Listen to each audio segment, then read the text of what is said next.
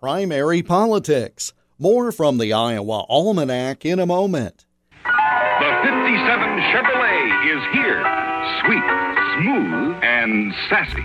Your road trips will never be the same when you're behind the wheel of an American legend. Camp Courageous is giving you the chance to win a 57 Chevy Bel Air Sport Coupe. This is the car people turn their heads for. Get your raffle tickets now at campcourageous.org. Learn more and get your raffle tickets now for a chance to glide down the road in a classic 57 Chevy. Visit campcourageous.org. We're well familiar with Iowa's presidential precinct caucuses, which in their current form date back a half century. Iowa does not have a presidential primary election. It did once, but only once. Iowa became a state in 1846 and adopted the common national practice of the time of caucuses and conventions, where political parties nominated their candidates for public office.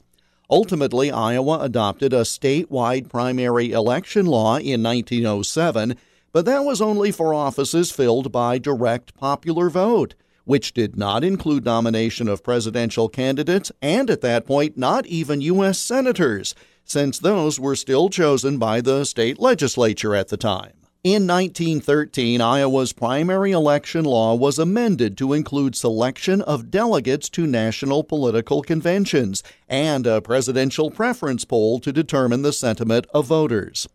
Iowa held its first and, as it turned out, only presidential primary on April 10, 1916. But none of the major presidential candidates entered, and less than one third of the eligible voters cast a ballot. The primary election cost the state $122,000, which would be $2.9 million today. Governor George Clarke, who called for a presidential primary law in his inaugural address in 1913, had seen enough, calling the 1916 election a farce and urging repeal of the law. That happened quickly and on February 16, 1917, the new governor, William Harding, signed the bill into law. And we've never had a presidential primary election since. Iowa's presidential primary elections were banned by state law signed on this date in 1917.